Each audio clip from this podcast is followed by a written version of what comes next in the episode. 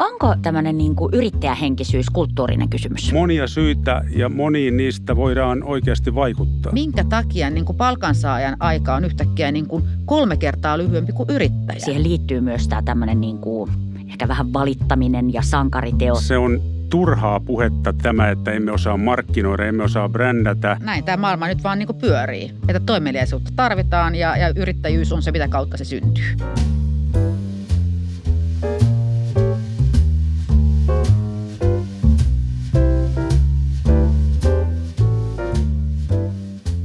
Eiska Vitonen on työ- ja elinkeinoministeriön podcast Suomen kasvusta. Vieraanamme on tänään TEMin erityisasiantuntija Kari Alanko. Tervetuloa. Kiitoksia.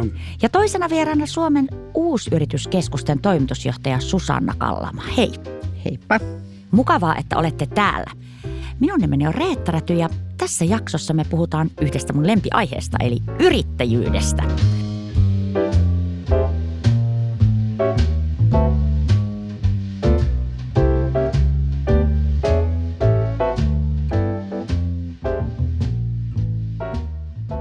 Ja Susanna, onko Suomi yrittäjämyönteinen maa? Niin, lyhyesti sanoen minusta kyllä on. Suomi on mielestäni yrittäjämyönteinen maa.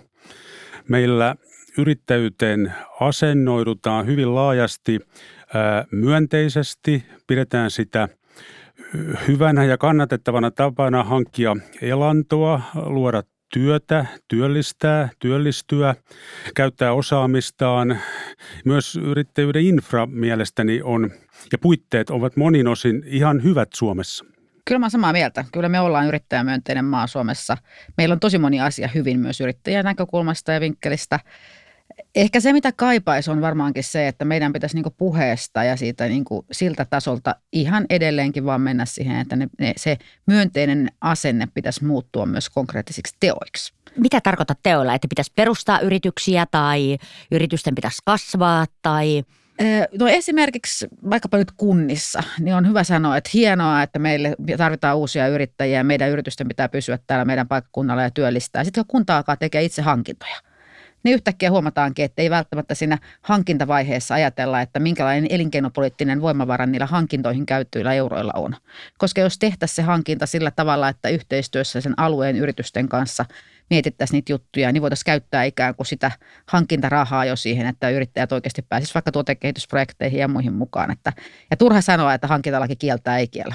Joo, Susanna, sä ehkä heijastelet useammankin yrittäjän tuntoja siinä, että tätä puhetta ja tämmöistä tsemppausta ja kannustusta piisaa ja sitten jossain kohdassa sitä ajattelee, että okei, sitten seuraavaksi jotain muutakin kuin, että hyvä te siellä yrittäjät. Näin se varmaan yrittäjät kaipaisivat niin oikeasti sitä arjen niin jatkuvaa yhteistyötä, että jokainen niin päättäjäkin tuntisi sen yrittäjän arjen ja osaisi ajatella, että minkälaista se pk-yrittäjän elämä on, koska sitten kun sä tunnet toisen osapuolen niin aseman, niin sun on paljon helpompi miettiä myös niin omassa toiminnassa sitä, että mitä se yrittäjä voisi toivoa ja ottaa se huomioon, kun tuntee paremmin sitä arkea. Joo, tämähän on kiinnostava tämä yrittäjyyspuhe, koska sitten toisaalta siihen... Ainakin mun näkökulmasta tälle mä oon ollut 5 vuotta, reilut 5 vuotta yrittäjänä, niin siihen liittyy myös tämä tämmöinen niin kuin jotenkin ehkä vähän valittaminen ja sankariteot ja täällä on raskasta täällä yrittäjänä ja tätä arkea ei tunneta ja en mä tiedä, ei se aina ihan semmoistakaan ole. Kuulkaa, miksi me tarvitaan lisää yrittäjyyttä? Tämä on kuitenkin se perus jotenkin viesti tässä yrittämispuheessa, että me tarvitaan lisää yrittäjyyttä. Miksi? Yrittäjyys, sehän kanavoi niin kuin ihmisten, yksilöiden, yhteisöjen osaamista ja taloudellista aktiviteettia. Yrittäjyys on niin kuin tavallaan se väline ja malli, jolla yhteiskunta kehittyy, tapa organisoida sitä aktiivisuutta, tietenkin luoda työtä, työllistyä, työllistää ja se, että sanotaan pitkässä juoksussa esimerkiksi julkinen sektorihan ei niinkään varmaankaan lisätyöllistä merkittävästi, jos sitä isoa kuvaa katsoo, niin silloin katse on siinä, että yrittäjyyden kautta syntyy myös uusia työtilaisuuksia. Ja mä oon sitä mieltä, että siis näin tämä maailma nyt vaan niin kuin pyörii, että toimeliaisuutta tarvitaan ja yrittäjyys on se, mitä kautta se syntyy. Että se on niin kuin se perusyksikkö siinä meidän taloudellisessa toimeliaisuudessa. Ja jos me mietitään sitä innovaatiomaailmaa, niin me tiedetään, että innovaatiotkin syntyy ikään kuin pk-yritysten kautta enemmän kuin välttämättä suurissa yrityksissä. Että Mun mielestä ehkä voisi mieluumminkin kysyä, että minkä tämä yrittäjyys tässä välissä on kadonnut. Että jos sä mietit niin kuin pikkasen taaksepäin aikaa, niin työhän oli hyvin yrittäjämäistä. Ja rakentui niin kuin silleen, että jokainen ihminen teki yrittäjämäisesti työtä. Että voitaisiin niin kuin mielenkiin miettiä, että mitä tässä välissä tapahtui, kun meillä oli tämmöinen suuryritysten hegemonia. Niin, voisi tosiaankin ajatella, että yrittäjyyshän on aika luontaista ihmiselle, aktiiviselle ihmiselle, joka toteuttaa itseänsä ja näin. Ja kertoohan sitä nyt sitten nämä luvutkin, että yksinyrittäjien määrä on noussut ja yrittäjyys on sillä tavalla nosteessa tänä päivänä, mikä on hieno asia. Joo, ja kyllähän jos ajatellaan vaikka viimeistä vuosikymmentä, niin muutos suhteessa yrittäjyyteen on ollut iso. Ja jos ajattelee koko tätä niin kuin slashia ja teknologiayrittämistä ja tämmöistä. Onko teidän mielestä valtiolla ollut jotain ansiota tässä vai onko kaikki tapahtunut ikään kuin valtiosta huolimatta? Ehkä minä valtion edustajana sanon tähän jotain. No mielestäni on ilman muuta roolia valtiollakin ja julkisilla toimijoilla kumppanina muille toimijoille. Olen ollut pitkään tuolla valtion puolella ja kyllä mielestäni ihan niin kuin orientaation asenteiden tasolla on tapahtunut muutosta. Sellainen yleinen yrittäjyysorientaatio siellä hallinnossakin on minusta vahvistunut. Todella laajasti ymmärretään se, että mitä kaikkea se yrittäjyys tuottaa ja miksi sitä täytyy edistää. Susanna, mitkä on suurimmat yrittäjyyden aloittamisen esteet? No, mä luulen, että siinä jollakin tavalla ihmisiä pelottaa kuitenkin sitten sen yrittäjyyden niin kuin muutos sun roolissa. Eli siihen liittyy semmoinen mielikuva ja ehkä osin se on tottakin, että turvaverkko tavallaan sitten sille omalle niin kuin elämälle jotenkin ehkä haurastuu tai ainakin se muuttuu. Ja siitä on mielikuva myös vahvastikin, että se on ja se varmaan on yksi este.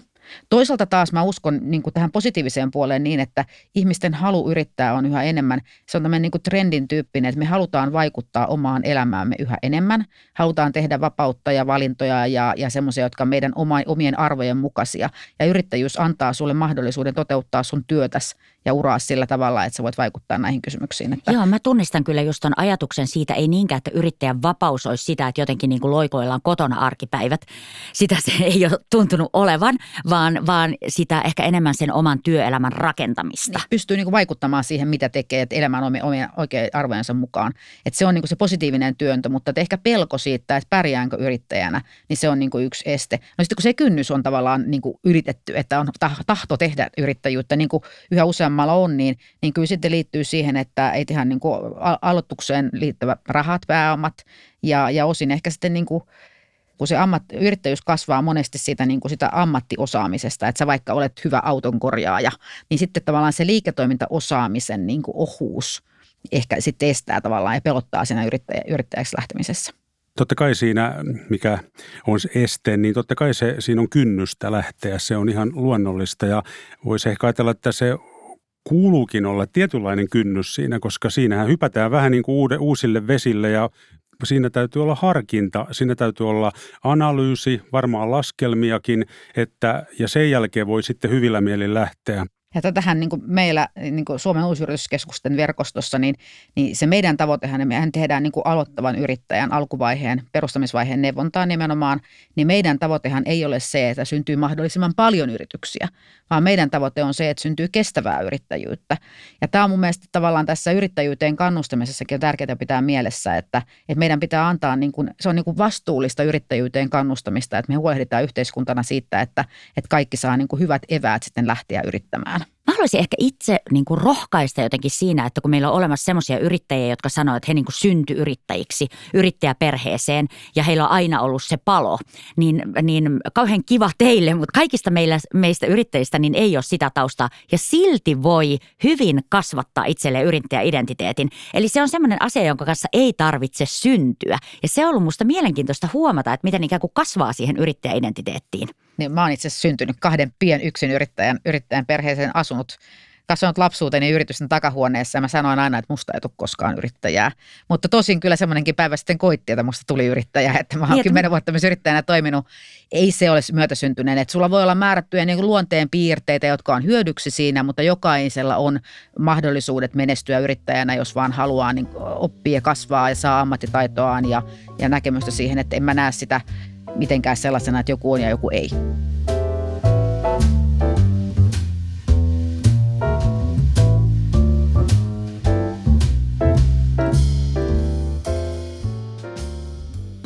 Sitten seuraavasta asiasta. Mitkä on suurimmat yritysten kasvun esteet? Niin, no ovatko nekin nyt sitten sekä näitä asenteisiin, vähän niin kuin pelkoon, epävarmuuteen liittyviä ja sitten reaalisia. Varmasti on myös yksinyrittäjiä, jotka viihtyvät sillä statuksella ja jos he kasvavatkin, niin he kasvavat sitten vähän niin kuin verkostossa, mutta toisaalta me kaivataan, eikös niin, me kaivataan työnantajayrittäjiä, me kaivataan sitä kasvua, kasvavia yrittäjiä. Siinä on varmaan monta asiaa tasavertaisesti, rahoitus, säädöspuolta löytyy ehkä sitten verotuksestakin jotain, yrityspalveluja voisi parantaa. Tietenkin Suomi on pieni maa ja lähimarkkinat ovat pienet, sinne ei määrättömästi mahdu yrittäjiä, ellei sitten lähdetä huomaan kauemmaksi. Monia syitä ja moniin niistä voidaan oikeasti vaikuttaa.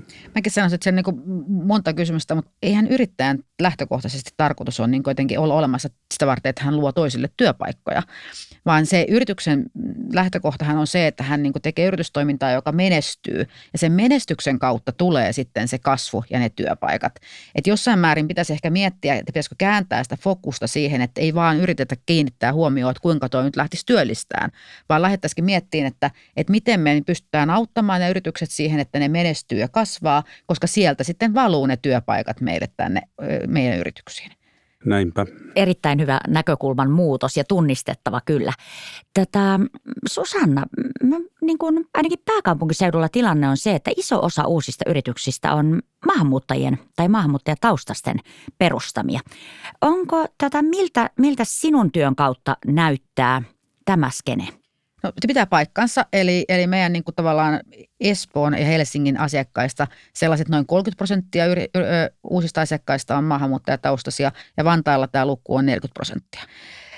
Siellä ehkä niin kuin, sit osittain heillä on myös tarvetta sille, että kun yhteiskunta on maahanmuuttajalle, suomalainen yhteiskunta myös vähän vieressä, siellä saattaa olla niin kuin pelkoja esimerkiksi, että miten uskalletaanko lähestyä viranomaisia ja siinä kohtaa monesti uusyrityskeskuksista ja yritysneuvonta on myös semmoinen niin kuin välittävä apulainen, että sen lisäksi että annetaan eväitä yrityksen perustamiseen, niin avataan myös sitä, että miten täällä Suomessa toimitaan ja tulee vähän semmoisia rinnalla kulkijoitakin meidän neuvojista, mutta selkeästi siellä on kova halu ja tahtotila perustaa yrittäjän maahanmuuttajataustaisella henkilöllä. Onko tämmöinen niin kuin yrittäjähenkisyys kulttuurinen kysymys? Se osin varmaan. Suomessa se musta ehkä niin kuin me huomataan tavallaan sillä lailla, että nythän me on tehty pitkään yrittäjyyskasvatusta jo kouluissa. Ja välissä kun sitä ei ollut, niin siellä ehkä mäkin muistan sen, kun mä oon ollut koulussa, niin ei meillä koskaan ajateltu, että yrittäjyys olisi ura. Tai mä oon opiskellut Helsingin kauppakorkeakoulussa, niin meitähän kasvatettiin töihin Nokialle tai Sturensoon tai jotenkin muihin isoihin yrityksiin. Että nythän tämä asia on vähän niin kuin muuttunut ja yrittäjyyskasvatusta tehdään ihan varhaiskasvatuksesta lähtien. Ja se voi olla osin siinä mielessä kulttuuritausta, että saattaa olla, tämä on nyt ihan arvailua, mutta saattaa olla, että maahanmuuttajat tulee sen tyyppisestä yhteiskunnassa, jossa sun on niin kuin ollut pakko kantaa enemmän vastuuta omasta toimeentulosta kuin mitä meidän hyvinvointiyhteiskunnassa tällä hetkellä on. Entä jos ajatellaan isoa kuvaa Suomen suhteen, niin onko yrittäjyys erilaista eri puolella Suomea, jos semmoisia niin kuin isoja raameja haetaan? Onhan se erilaista. Tämä on laaja maa ja yrittäjyyden puitteet on erityyppiset ehkä tuolla pohjoisempana. Sitten etelässä ehkä kauppapalvelut, jonkin verran suhteellisesti yleisemmät kulttuurit, heimoerot. Puhutaan pohjalaisesta yrittäjyydestä. Siinähän on tämmöistä mytologiaa paljon, mutta voi olla jotain totuuttakin sitten ja itse on eteläpohjalainen ja siellähän nyt on esimerkiksi tätä huonekalutuotantoa todella paljon ja ne on perinteisesti ovat hyvin pieniä, ne on perhepohjaisia, on tyylihuonekalua erityyppistä. Myös Lahden seudulla on huonekalukeskittymä, ehkä tavallaan se toinen perinteinen keskittymä, mutta siellä yritykset ovat astetta suurempia. Kai silläkin on joku syy ja tausta, miksi on näin. Tämä on mielenkiintoista, mutta sehän on voimavara myös, mistä voi ammentaa kunkin maakunnan niin kuin se oma perinne. Ei todellakaan niitä pidä unohtaa, vaan niitä pitää opiskella, että mitä esiäidit ja isät ovat tehneet hyvin siellä ja tuoda se tähän päivään. No jos jostain Suomessa puhutaan niin työurien muutoksesta ja murroksesta ja pirstaloitumisesta. Ja yksi tietenkin trendi on se, että siirrytään ikään kuin yrittäjyyden ja palkkatyön välillä ees taas ehkä enemmän kuin ennen. Niin onko tämä ikään kuin asenneasia, että tämmöinen siirtyily olisi helppoa, vai onko siinä jotain ikään kuin rakenteellista, mitä pitäisi tai voisi miettiä, jotta tämmöiset siirtymät olisi luontevia? Mä sanoisin tähän, että ensinnäkin se on ihan keskeistä. Se on välttämätöntä tulevaisuudelle, että ihmiset pystyy niin kuin sujuvasti liikkumaan näiden erilaisten roolien, ei pelkästään palkkatyön ja yrittäjyyden, vaan myös esimerkiksi opiskelun ja mahdollisesti perhevapaiden tai muiden asioiden. Meidän pitää pystyä rakentamaan se sellaiseksi, että sä voit niin kuin ilman mitään hankaluutta ja raja-aitoja sujuvasti niin kuin liikkua roolista toiseen. Muuten me ei niin kuin selvitä millään. Viittaatko tässä ikään kuin myös siihen, vaikka että sosiaaliturvan täytyy joustaa mukana tai jatkuvaan oppimiseen? Kaikkeen tähän, mutta ehkä ensisijaisesti nimenomaan tämän sosiaaliturvan pitää pystyä joustamaan. Et sen pitää pystyä tunnistamaan, että me ei olla missään putkeissa. Että yksi putki on se, että sä oot lopun elämässä palkkatöissä, yksi putki lopun elämässä yrittäjänä tai putkessa, jos sä oot niin kuin opiskelija tai sairas. Ja mä luulen, että meidän digitalisaatio ja varmaan tulorekisteri saattaa olla ensimmäinen askel siihen suuntaan, että se on mahdollista.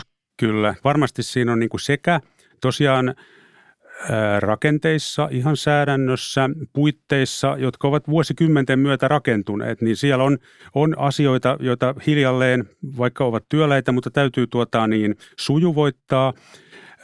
Ja sitä työtähän tehdään ja analysoidaan hallituksenkin piirissä, meidänkin ministeriössä tehdään sitä. Mutta sitten tietenkin on ehkä myös se perinteinen ajattelu, että olet aina niin kuin joko tai, ja työura nähdään semmoisena progressiivisena, joka menee tietyn semmoisen ennakkoskeeman mukaan, ja näinhän ei välttämättä tarvitse olla, että niin kuin tällaista diversiteettiä lisää kaikilla tasoilla. Mä oon samaa mieltä, ja jotenkin vielä puuttuu kuitenkin se lopullinen luottamus siihen, että yrittäjät on ihan niin kuin yrittäjät on työläisiä, tekee niin kuin hyvällä, niin kuin luottamus siihen yrittäjään puuttuu. Yksi konkreettinen esimerkki, minkä mä törmäsin, puhutaan työttömyyskassan niin kuin jäsenyyksistä. Yrittäjillä on siis myös työttömyyskassa, ja jotta sulle kertyy tätä tavallaan, että sä voit alkaa nauttimaan sitä ansiosidonnaista, itse maksamaan sitä ansiosidonnaista työttömyysturvaa, niin sun pitää olla sen kassan jäsenenä tietenkin määrätty määrä, eikö niin? Niin palkansaajalla tämä aika on 6 kuukautta. Yrittäjällä se on 15 kuukautta. Ja sitten nyt tulee, kun on tulossa voimaan tämä uusi muutos, että jos sä omistat yritystä, kun et omista yritystä, vaikka oot siellä töissä, niin tämä muuttuu, niin sitten siinä se on 12 kuukautta. Niin kuka pysyy kärryllä näistä kuukauksista ja minkä takia niin kuin palkansaajan aika on yhtäkkiä niin kuin 3 kertaa lyhyempi kuin yrittäjän? No mistä se johtuu sun mielestä? No ei kukaan tiedä. Mä kysyin tätä tältä henkilöltä, joka tätä esitteli siis työttömyyskassan edustajalta, ja hän sanoi, että ei hän tiedä. Hän pelkää, se johtuu siitä, että yrittäjiin ei luoteta, vaan ajatellaan, että ne alkaa keplottelemaan työttömyysturvalla. Ihan niin kuin käsittämätön ajatus. Että jos me halutaan lähteä purkaa ja yksinkertaistaan asioita, niin jos me vaan kannattaisiin ja katsottaisiin, mitä kaikkea meillä on, ja sen jälkeen niin kuin maalaisjärjellä vaan yksinkertaistettaisiin ja pidettäisiin koko ajan niin kuin mielessä se, että me luotamme siihen, että ihminen tekee asiat oikein ja hyvin.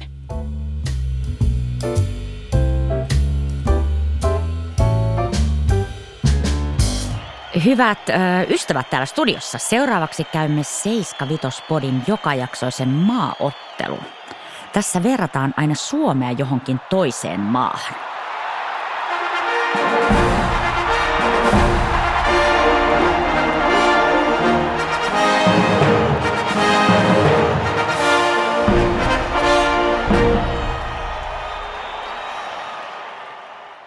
Nyt tarkasti kuunnellaan.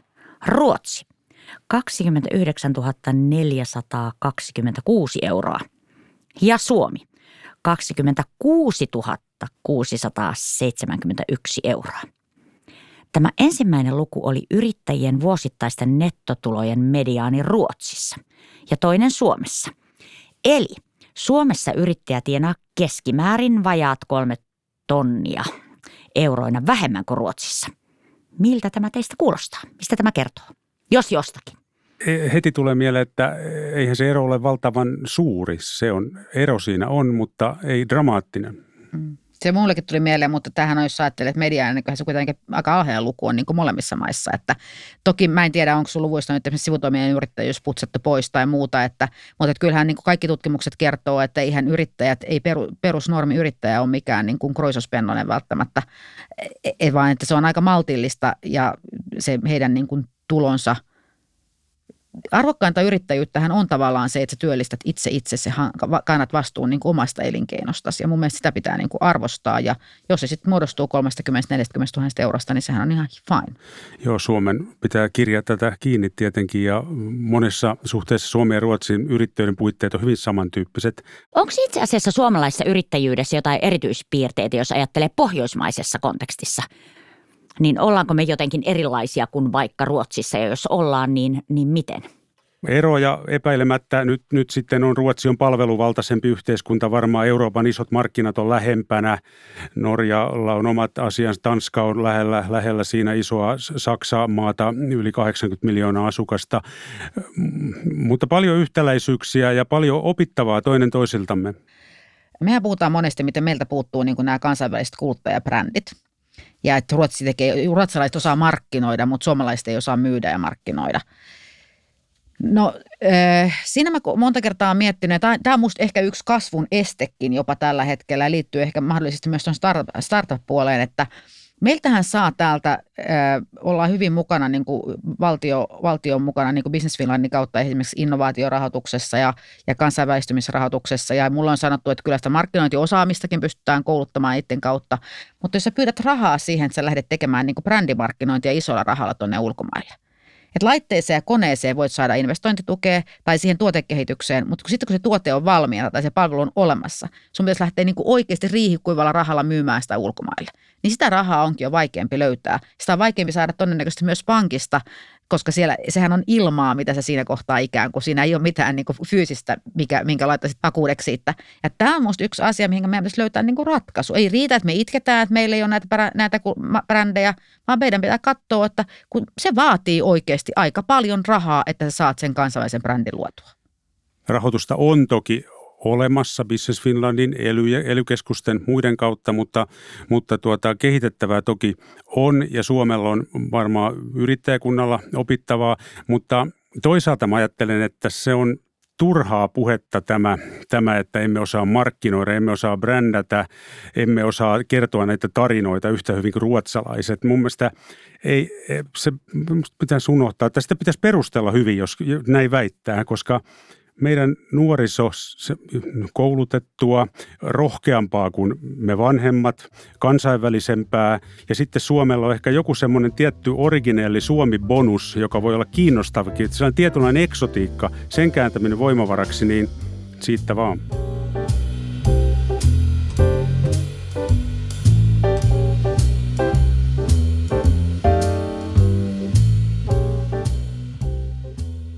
Hei, puhutaan vielä hetki siitä, että minkälainen yrittäjämaa me voitaisiin olla. Nyt on etenemässä ensimmäinen ehdotus Suomen yrittäjästrategiaksi. Kertokaa nyt, että millainen Suomen yrittäjästrategian pitäisi teistä olla, että mikä se visio tulevaisuuden yrittäjä Suomesta olisi? Minusta ehkä sinne visioksi pitäisi vielä vahvemmin tavallaan nostaa se, että yrittäjyys on tasa-arvoista ja niin kuin kaikkien muiden niin kuin muotojen kanssa ja sitten jotenkin yksinkertaistaa sitä yrittäjäksi lähtemistä. Ja mä en nyt tarkoita, että toiminimen perustaminen olisi kauhean vaikeaa, mutta että kun sitten siihen liittyy monta tavallaan semmoista, että on aika monimutkaisia ne säädökset siellä taustalla ja ehkä just tämä sosiaaliturvaan liittyvä näkemys siitä, että jos sä muutut yrittäjäksi, niin yhtäkkiä sulle jää kauheasti asioita, jotka on jotenkin ihan eri tavalla kuin muilla ihmisillä tässä maailmassa. Ja sitä pitäisi varmaan lähteä niin kuin se yksinkertaistamaan, että luotaisiin tavallaan niin kuin mahdollisuuksien pöytä. Ei tarvitse luoda yritystoimintaa, koska yrittäjät tekee sen, mutta annettaisiin yrittäjille niin kuin vapaampi toimintakenttä, josta ne pystyisi niin kuin helpommin ponnistamaan ylös. Kyllä tuo varmaan avainasioita, että kaikenlainen tämmöinen mahdollistaminen ja tämän yrittäjyyden ja työn muutoksen huomioiminen ja nämä siirtymät ja se, että ihminen tosiaan voi olla monella statuksella, uransa, työelämänsä eri vaiheissa. Tietenkin hyvä säädäntö sinällään, sehän antaa meille selkeät pelisäännöt. Kaikki hahmottaa, että millä säännöillä me tätä peliä pelataan ja ne ovat hyvät, mutta kuitenkin se jo sujuvoittamisen haaste on ja tämä yrittäjyysstrategiakin, sen jännehän on 10 vuotta, 2028, eli se on viritetty heti näin, että nämä ei voi yhdessä vuodessa syntyä. Se yrittäjähän on siellä niin kuin, hän kohtaa kaikkien eri hallintoalojen vaateet. Niitä voi tulla niin kuin rakennuspuolelta, ympäristöministeriöstä, sote- ja yrittäjäsainta, STM:stä, sitten tulee vähän verottajalta ja sitten tulee vähän PRH:lta ja tulee vähän TEM.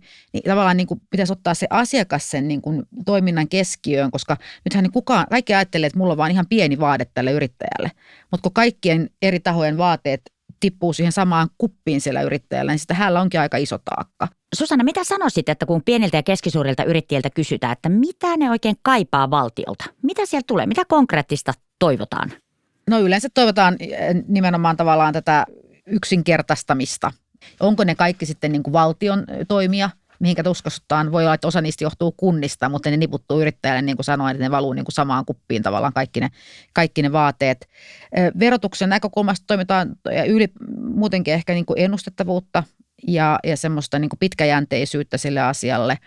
Ja se, että se yrittäjän riski kuitenkin niin kuin tunnustettaisiin, että yrittäjä kantaa riskiä, niin se pitää olla silloin niin kuin vaakakupit niin kuin tasapainossa, että kun sulla on riski, niin sulla pitää olla myös oikeus ja mahdollisuus menestyä. No jos vielä puhutaan tästä yrittäjyysstrategiasta ja siitä, että mitä se voisi mahdollistaa ja minkälaiseen yrittäjä Suomeen se ikään kuin tähtää, niin jos saisitte valita niin kuin yhden asian, mikä on niin kuin tärkein pitkän aikavälin keino, se on niin kuin vaikea juttu, joka pitäisi toteuttaa, vaikka se olisi niin kuin vaikka poliittisesti mahdotonta, niin mikä se olisi? Minkälainen yrittäjä Suomi meidän pitäisi rakentaa? Yrittäjä Suomi ja meidän Suomi, niin jotenkin mä itse ajattelisin, että kannustavuutta, tukemista, toisilta oppimista, hyviä tarinoita, mahdollistamista, tavallaan tällaisia henkisen puolen niin kuin kulttuurisia asioita, tällaista ehkä.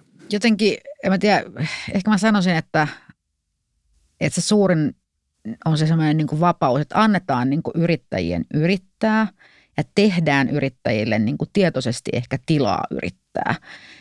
Tuossa vähän viittasin niin julkisiin hankintoihin, mutta että ylipäätään niin kuin tavallaan meidän yhteiskunnassa pitäisi miettiä, että meidän tehtävä olisi vaan luoda niin kuin hallinnolliset puitteet, mutta että hyödynnettäisiin kaikessa palvelutuotannossakin ja kaikessa mahdollisimman paljon tavallaan niitä yrittäjiä tekemään niitä asioita. Että ei itse tehtäisi sitä, minkä yrittäjät voi tehdä, koska monesti se tavallaan se julkisen palvelutuotannon osuus, vaikka voi olla pieni kipinä, se on alku jollekin yrittäjän palvelutuotannolle ja hän saa pienen pohjan sieltä ja pystyy kasvamaan sitä kautta tai tekemään innovaatioita, että niin avattaisiin mahdollisimman paljon toimintakenttää sillä lailla, että yrittäjät pääsisivät tekemään asioita ja vaan mahdollistettaisiin sitä eikä välttämättä tehtäisi itse. Mä voin kertoa kuulijoille, että täällä ainakin yksi virkamies nyökyttelee niin, että eiköhän meille ole avautumassa tämmöiset niin kuin mahdollistavat vapaat yrittäjän markkinat tässä vähintäänkin. Mä aletaan mennä loppua kohti tässä keskustelussa. Meillä on vielä jäljellä yksi yllättävä numero, nimittäin 75-podcastissa me esitellään jokaisessa jaksossa jokin yllättävä numero. Tämän jakson numero on 81. Luku kertoo nuorten yrittäjien kasvuhalukkuudesta. Eli Suomen yrittäjät tekee galluppia yksinyrittäjille ja nuorten kasvuhalukkuus on suurempaa kuin vanhemmilla. Alle 35-vuotiaista yksinyrittäjistä kasvua hakee 81%. Sellaiset oikein lyhyet kommentit vielä tähän loppuun. Hienoa, antaa mennä, vaan näistä pitääkin. No niin, hyvä nuoriso. Nuoriso alle 35-vuotiaat. Kyllä, nuoriso on toivo. Hyvä lukema ja rohkeasti eteenpäin.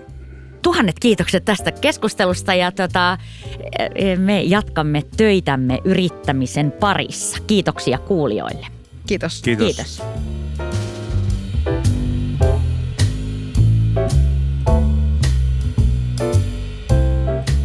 Kuuntelit TEMin 75 podcastia. Löydät sen työ- ja elinkeinoministeriön sivuilta sekä iTunesista ja Spotifysta. Ensi kertaan. Moi moi!